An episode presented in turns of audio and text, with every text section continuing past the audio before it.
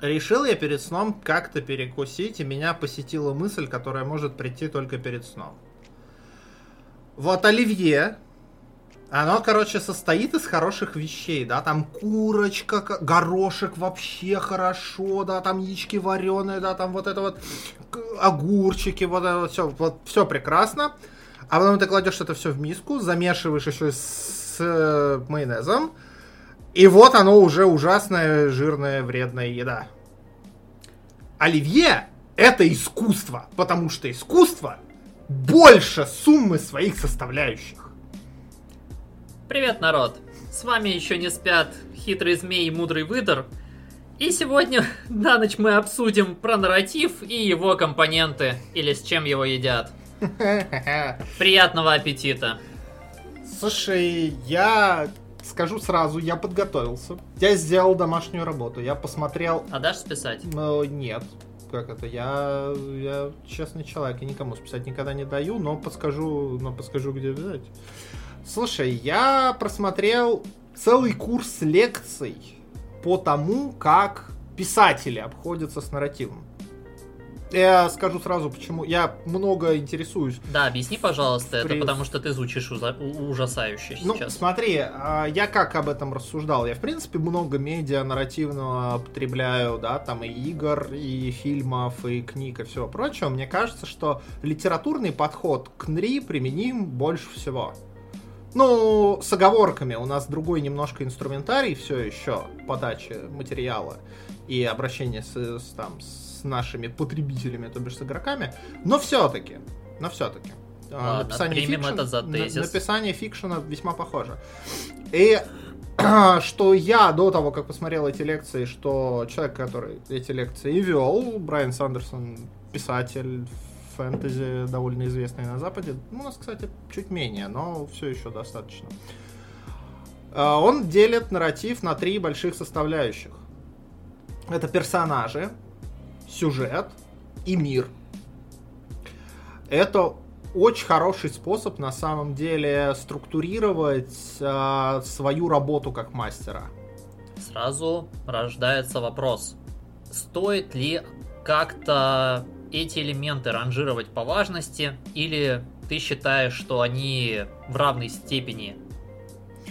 Э, смотри, и да, и нет. То есть, да, стоит, но я не могу сказать, что здесь есть какой-то универсальный на это ответ. Здесь скорее на что ты хочешь сделать упор. И это от медиа к медиа разница, потому что, в принципе, эта система подходит и под фильмы, и под что угодно. Если говорить конкретно про Нри или про книги, у нас здесь примерно похожая история.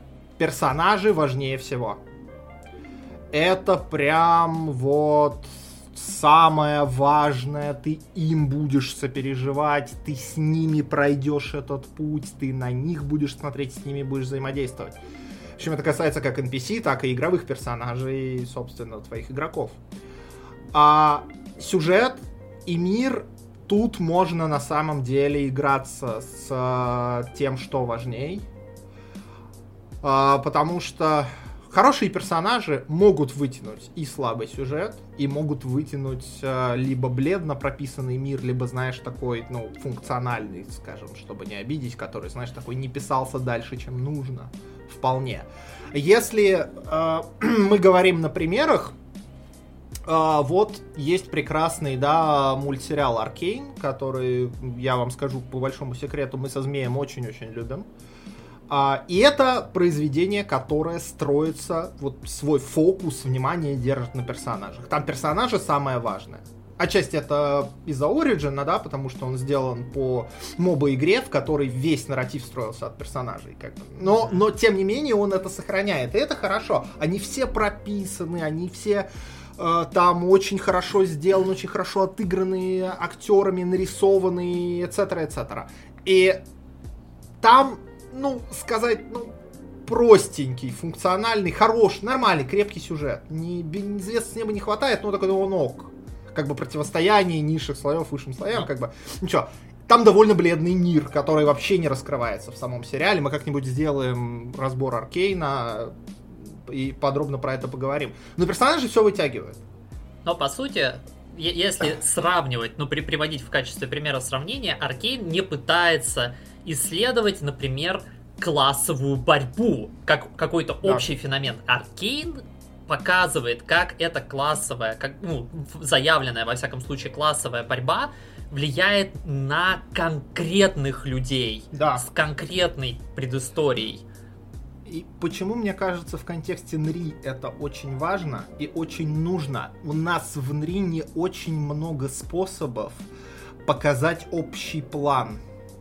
У нас, когда идет повествование, ты обычно описываешь, что твои игроки воспринимают, что их персонажи воспринимают. Да. То есть, э, если ты начнешь делать огромный инфодамп про там ситуацию в мире или про что-то такое, это не совсем, да, вот про нашу игру. Поэтому делать даже какие-то большие вещи в лицах для нас гораздо выгоднее. Я приведу сразу пример простой. Один из первых моих модулей, э, где я на самом деле тестил по большей части то, как я обхожусь с боями. Ты в нем играл, кстати. Mm-hmm. Это был модуль про город, а, которые разоряют гоблины, а, там жители страдают, и по, по определенной причине там гоблины сразу проникли, и там, то есть город уже горит, в городе уже беда. Я не стал это показывать через описание каких-то общих плат. Понятное дело, я сказал, что вот там горит, вот там. Вот. Но я показал конкретного ребенка, который конкретно потерял родителей. Это, кстати, очень прикольный сюжетный потом поворот вылилось и вообще историю большую, но это не суть. Суть в том, что вот эту большую трагедию города реально проще воспринимать, когда ты смотришь вот на эту конкретную бедную девочку, которую ты видишь, что вот ее родители точно уже зарезали и утащили это сильнее, это проще, потому что ты ей можешь сопереживать, ты не можешь сопереживать горящему зданию, потому что ты не знаешь, кто там жил, ты не знаешь как бы, а вот ей можешь. Да, у этого есть еще другая сторона. Другая сторона состоит в том, что и почему делать, даже если мы говорим о том, что некий инфодамп все-таки сделать нужно, потому что иногда бывает, что все-таки надо. Почему это все равно делать лучше через людей? Потому что ни один инфодамп если только вы не взяли действительно, ваш персонаж не взял в руки книгу, он, скорее всего, не узнает из учебников, он узнает от других лиц. Ну и кроме того, правда в том, что учебники или книги тоже написаны кем-то. То есть они написаны с личной перспективы, насколько это возможно. И в любом случае вы будете, скорее всего, сталкиваться с тем, что вам что-то кто-то рассказывает, а это уже подразумевает, что люди ошибаются, добавляют своего мнения и так далее, и все равно ваши персонажи будут запоминать, и вы как игроки будете запоминать то, как вы с кем-то о чем-то пообщались и как-то пообщались. Примером здесь может служить э, первый сезон Игры Престолов, если да, делать отсылки. Да, да, Весь первый сезон Игры Престолов это огромный инфодамп. И этот инфодамп происходит всегда из уст в уста другого персонажа. Это если, не... если вдруг, простите, я вдруг mm-hmm. понял, что мы э, ликбез все-таки надо раскрывать. Если кто не знает, или не владеет английским, инфодамп это когда просто огромный кусок информации, текста на вас э, просто скидывается, да, это вот просто массив. Да, это когда Декарт Кайн из Диаблы говорит, что постой и послушай, и ты действительно встал, и тебе пришлось. Угу. Вот, а продолжая как бы об этом говорить, Вообще, продолжая об этом говорить, по-моему, я перебил тебя. А, не-не, первый сезон, ты про первый сезон а. Игры престолов Вот, и первый сезон Игры престолов хорошо с этим обращается, потому что он каждый раз... А, а, большой инфодамп всегда съедается легче игроком, ну, как бы мозгом игрока, как угодно а, можно это назвать, когда он смазывается чем-то личным. Потому что вот а, мы хотим э, первый сезон Игры Престолов. Я не читал книгу, допустим. Приезжает толстый король к какому-то мужику. И я сразу узнаю, что из их диалога они друг с другом давно знакомы, потому что они прокомментировали внешний вид друг друга, они прокомментировали, что они друг с другом в чем-то участвовали. Я теперь узнаю, что было в истории недавней, что каким-то образом произошла там узурпация трона, произошла смерть человека, который был важен для каждого из них, и что теперь один из них имеет возможность получить высокую должность в королевстве, и он ее не хочет, и он как бы сразу говорит, что в этой должности как бы хорошего и плохого, почему он кто-то может ее хотеть, и почему ее не хочет именно он. Ровно так же, как и король сразу объясняет свою перспективу, почему ему на этой, вообще на этом месте кто-то нужен. Да, это отличный способ на самом деле вообще э, взаимодействовать с вашими игроками. Не описывать им э, вещи, а разговаривать с ними из уст ваших персонажей. Я вам так скажу, если облекать это в какие-то практические советы, если, да, там, с, с высоты моего не самого большого внутри сообщества опыта можно чем-то делиться, если у вас стоит выбор, на что потратить время, там, не знаю, у вас неделя до кампейна, и у вас не очень много времени подготовиться, если вы 80% времени потратите на персонажей, и только 20% на сюжет и мир, это может вполне окупиться. Понятное дело, что я бы предпочел баланс, ну, как бы более равномерный, но персонажи безусловно важны. Если мы говорим про другие медиа, если мы говорим про э, кино, например, мир очень важен, потому что тебе его описывать не только информационно, но и визуально, там, аудиально и так далее. Если мы говорим про книги, то сюжет становится важнее, потому что это основной двигатель того, почему ты страницы переворачиваешь. Но если мы говорим конкретно про наши медиа, если мы говорим конкретно про Анри, персонажи всегда наверху. Почему я говорю, что сло... у тебя есть все что-то про персонажа сказать? На самом деле, я хочу сказать здесь а, про ранжировку. Это то место, где я с тобой расхожусь. Именно ранж... а, ранжировку, mm. персонаж, а, сюжет и мир. А, в каком плане? Потому что здесь а, мне хочется к этой ранжировке подойти немножко с другой стороны по сравнению с той, давай, которую мы давай, это интересно. Потому что давай. если я просто вот а, ранжирую как вот об, такую вот абстрактную ценность в рамках НРИ, да. я соглашаюсь с тобой. Персонажи ключевое. Да. А, но также мне хотелось бы подойти к этой ранжировке немножко с другой стороны.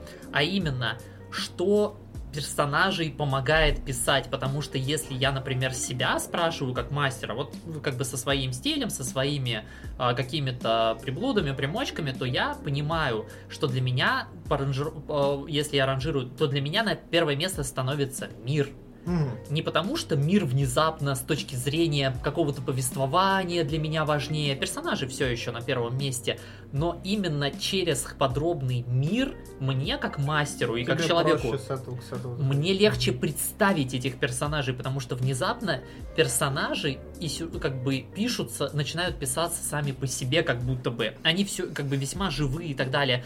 И здесь, мне кажется, важным, чтобы каждый вообще-то спросил себя действительно, от чего ему отталкиваться легче. Да, я согласен. Я сейчас, когда об этом думаю, даже я пишу по-разному, в том плане, если подходить, например, к миру. Я, бывает, пишу сначала какого-нибудь персонажа, ну или просто придумываю, знаешь, какую-нибудь концепцию интересную, а потом думаю, в каком мире он мог бы существовать. Иногда наоборот, как бы напишу какой-нибудь мир или какую-нибудь ситуацию, и потом думаю, какие персонажи могли бы в это попасть. У меня нет под это, наверное, какой-то системы внутренней. А, поэтому да, наверное, здесь как вам будет проще. Что я имею в виду, э, когда говорю, что мир и сюжет менее важны, это я имею в виду уже готовые, готовое взаимодействие с игроком. То есть это я имею в виду уже а, во время игры, да, не во время написания, а вот как, как если мы воспринимаем это как с точки зрения игрока, который потребляет э, нарративный вот этот медиапродукт, да, он потребляет вот эту игру, играет в нее. А, а, тут я должен сразу сказать, почему мне сложно ранжировать, что важнее сюжет или мир.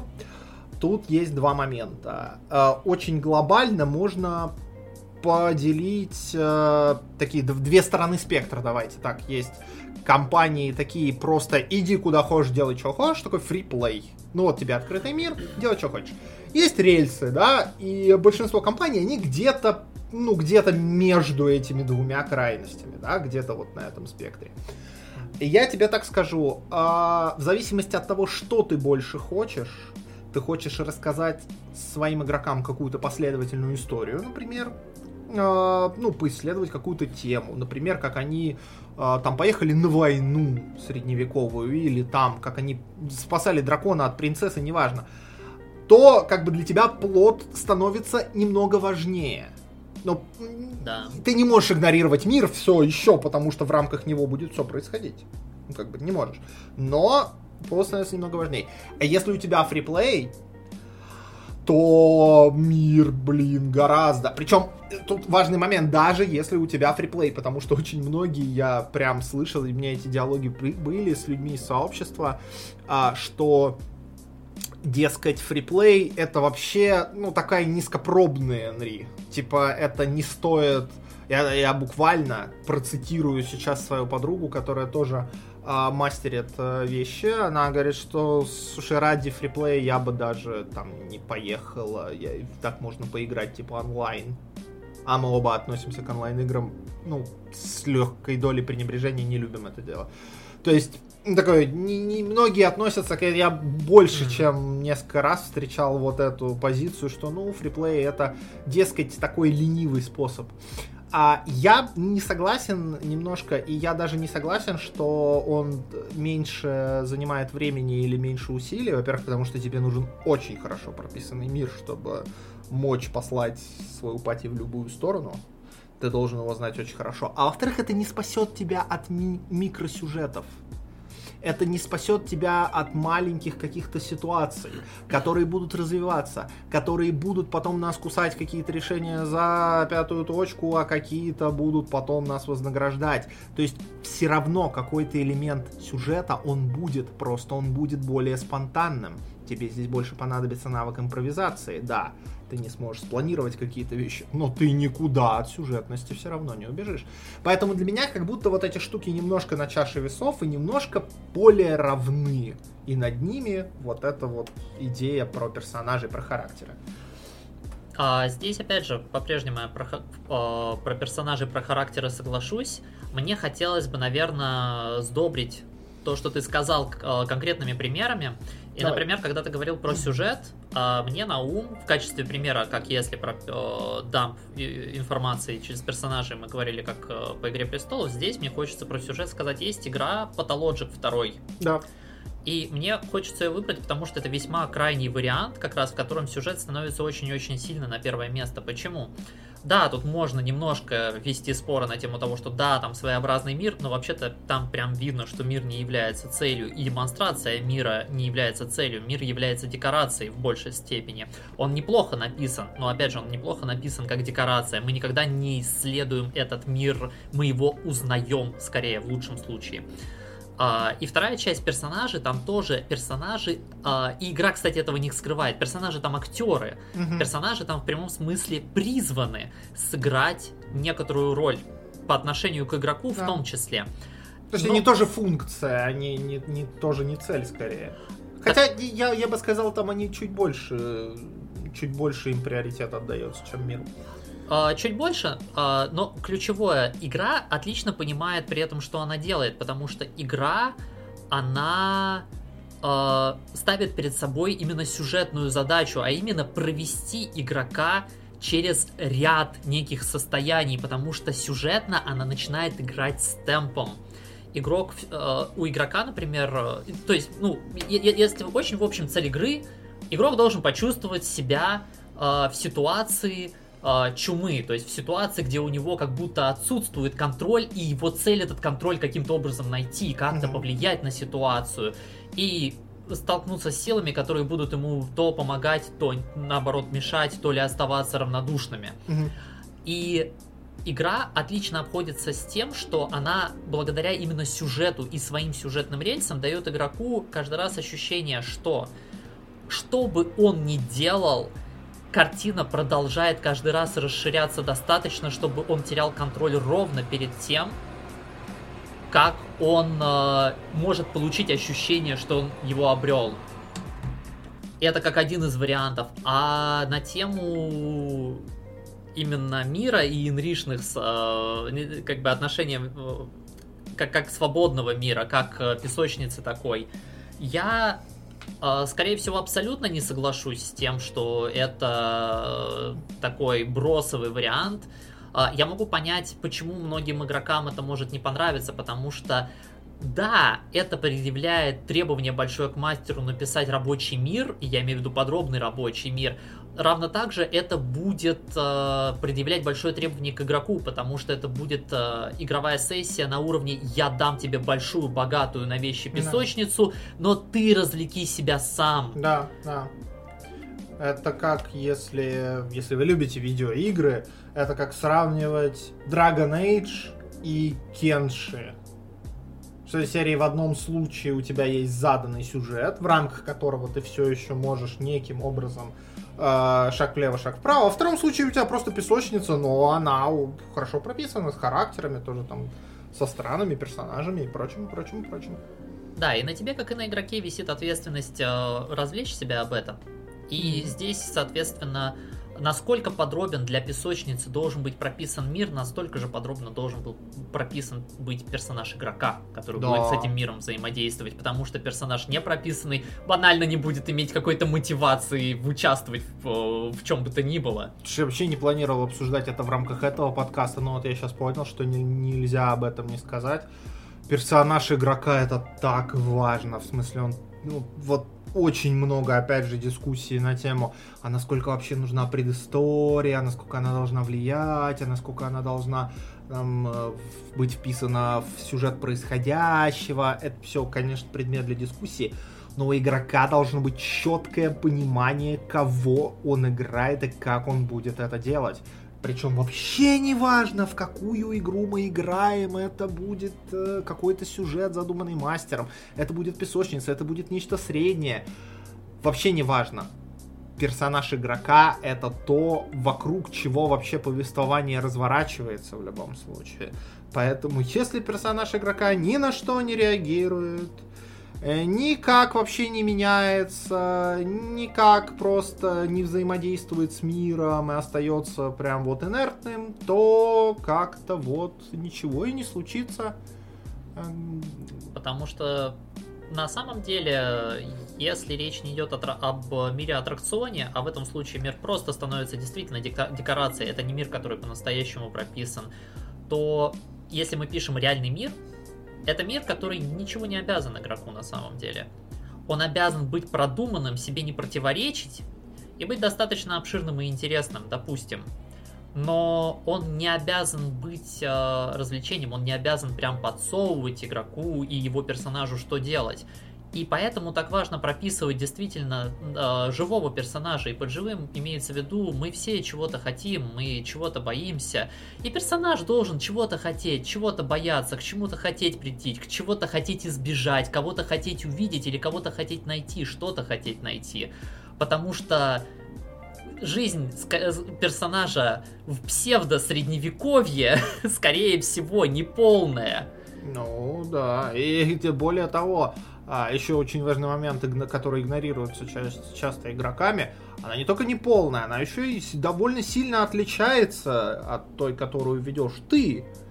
И по, собственно, прописывание персонажей в написании это способ это поисследовать, это способ это понять, как-то прочувствовать, попробовать на своей шкуре в том числе. Потому что, ну, кому бы из нас не хотелось в магическом мире побывать, я точно знаю, что в некоторых магических мирах я бы точно не хотел. Но, как бы, point still on the table, как у нас в русских деревнях говорят. Да, и э, персонаж, э, персонаж без мотивации, если мы до конца, до, до конца честны, нету такого мира и такого мастера на самом деле, который может заставить этого персонажа по-настоящему сдвинуться с места в конечном итоге только игрок и только отыгрыш персонажа, у которого есть причина куда-то идти и что-то делать, по-настоящему сдвинут его. Я тебе больше скажу, я встречал э, на некоторых просторах Reddit э, в обсуждении нришных э, как бы ну, специфики Нри как медиа, да, и вещей вокруг нее, как там пати собирать, кто за что отвечает и так далее, там среди прочего. Был такой тейк, э, дескать, это мастер ответственен сделать так, чтобы Пати пошла за тем, зачем он хочет. И, на мой взгляд, это очень открытая э, как бы к дискуссии э, установка, потому что э, я что с ним сделаю, если он никуда не хочет идти? Представляете, напишет кто-нибудь персонажа, который ну, знаменитый, знаменитый, да, стереотип, мы все любим играть за сирот, все играли хотя бы раз, наверное, я точно, да, вот, и, представляете, персонаж, который потерял всю свою семью, и теперь ему незачем жить. А ну и что он будет делать? Он будет сидеть и пить в таверне, наверное, ну потому что это, наверное, то, что я бы делал, если бы я потерял всю свою семью и не хотел жить. В смысле, как его мастер сдвинет, типа таверну подожжет? Так он жить не хочет, он тогда не уйдет. Ну, я образно, я утрирую, понятное дело, но вы поняли, что я имею в виду. И я вот сейчас подумал, что, наверное, я даже не сильно утрирую, в смысле, была история реально, как таверна сгорела с игроками, но не суть. А, на самом деле здесь просто мы также говорим, э, я во всяком случае говорю из своего опыта, и вы, скорее всего, если вы мастерили, вы могли заметить, что именно игрок, э, который не имеет у которого нет персонажа, у которого есть цель, это игрок, который начнет э, у вас бесовщину творить. Потому что нужно будет развлечь себя хоть как-то. И это уже не совсем про то. Это уже становится... Э, э, это не про ролплей. Я не спорю, у таких игроков и таких персонажей и таких историй есть свое место, но они не про по-настоящему написание мира. Это уже, ну, как бы, это просто такая комедия. Ну да, это скатывается либо в буфанаду, мы веселимся, просто комедия, либо это скатывается в цифры, в механике. Ты нанес 30 урона, ты получил 20 урона и получил 10 золота в награду. Как бы, ну, потому что ролплей это про ролплей. Чтобы был отыгрыш, чтобы была история, тебе нужны вот эти составляющие, про которые мы говорим. Они нужны тебе в какой-то твоей пропорции. Ты должен их сам как-то заварить в том, ну, как э, в, то, в, то, в том количестве, в котором тебе надо. Но они должны быть. И должны быть все три. Я, кстати, сейчас подумал. Mm. А, в этом смысле, когда будем обсуждать лайменты, у меня такая большая проблема с тем, как народ отыгрывает нейтральный лаймент. Самый вот сложный. True нейтральный, потому что он самый сложный, и это как будто в глазах очень многих игроков просто, знаешь, карточка выхода из тюрьмы серии «А я ничего не решаю, ни на что не реагирую, и прям вот не буду вообще ничего делать». И, блин... Или реагирую как хочу. Или реагирую, да, как хочу, игнорирую абсолютно там характер персонажа и так далее. Это, блин, это сдвинуть очень сложно с места. Поэтому, поэтому от себя хочу добавить, что а, я против того, чтобы думать о правилах как о чем-то незыблемом, потому что мы об этом тоже поговорим как-нибудь. Правила в суть просто инструмент. Но если я буду выбирать самую полезную главу с моей точки зрения из книги игрока, для меня это как точка, во всяком случае, отправления. Это глава, в которой обсуждаются черты, слабости, э, идеал.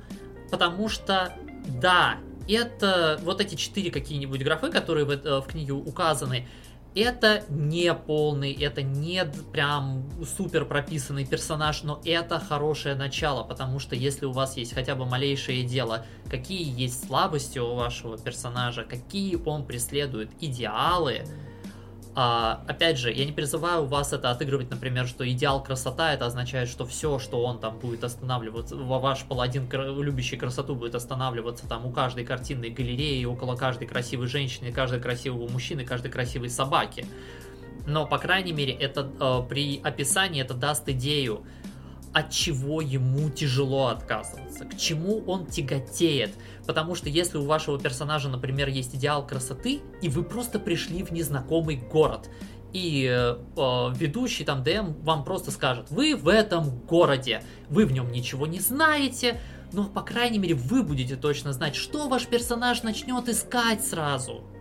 Да он начнет искать, как, как, э, как избежать э, того, что ему не нравится. Он начнет искать, что ему нравится. Он начнет удовлетворять как бы свои обычные потребности, свои. Как только он их удовлетворит, он начнет искать, чем себя насытить, что пойти посмотреть. Я сейчас подумал, что вот послушав нас, по подумав про написание нришек в этом контексте, в контексте этих трех составляющих, вы можете отправиться на просторы интернета и поискать а, разные гайды, разные статьи по поводу того, как эти вещи писать. И а, я вам скажу так, вы найдете очень много материала по тому, как написать мир. Вы найдете очень много материала по, ту, по тому, как структурировать свой сюжет. И сравнительно с этими двумя вещами про персонажей будет написано очень мало, к сожалению. По моему опыту ну, прям несравнительно мало.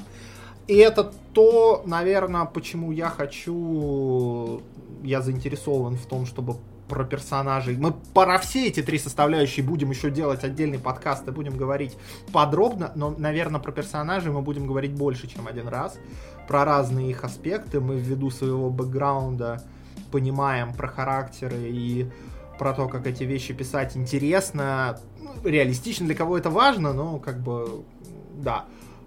И мы будем возвращаться, мне кажется, к этой теме больше, чем какой-либо другой, потому что самое важное в конце концов за столом это вот эти вот лица, это вот то, как мы из глаз кого мы смотрим на этот мир, с кем мы там взаимодействуем. К тому же, давайте будем честными, если мы говорим про кампейн, который строится на отыгрывании роли, то процентов 60 времени это вы разговариваете с ДМом, и ДМ отыгрывает кого-то из персонажей, и вы как бы вы отыгрываете своего, поэтому это важно. Что-то, по-моему, уже начереет. Уже, и вообще... Уже сильно начереет. И, и давай проверим... Что-то у меня салат остыл. Да, Но проверим, я, что ты приготовил я тебе, я тебе так скажу, я тебе так скажу. Э, очень сложно испортить оливье, потому что оливье это искусство. Но вообще рецептуру бы хорошо знать. Я имею в виду, такие туда вещи иногда пихают. Помоги, боже, соленые огурцы. Вот боги вам судья, те, кто кладут соленые огурцы в оливье. Доброй вам ночи. Пока.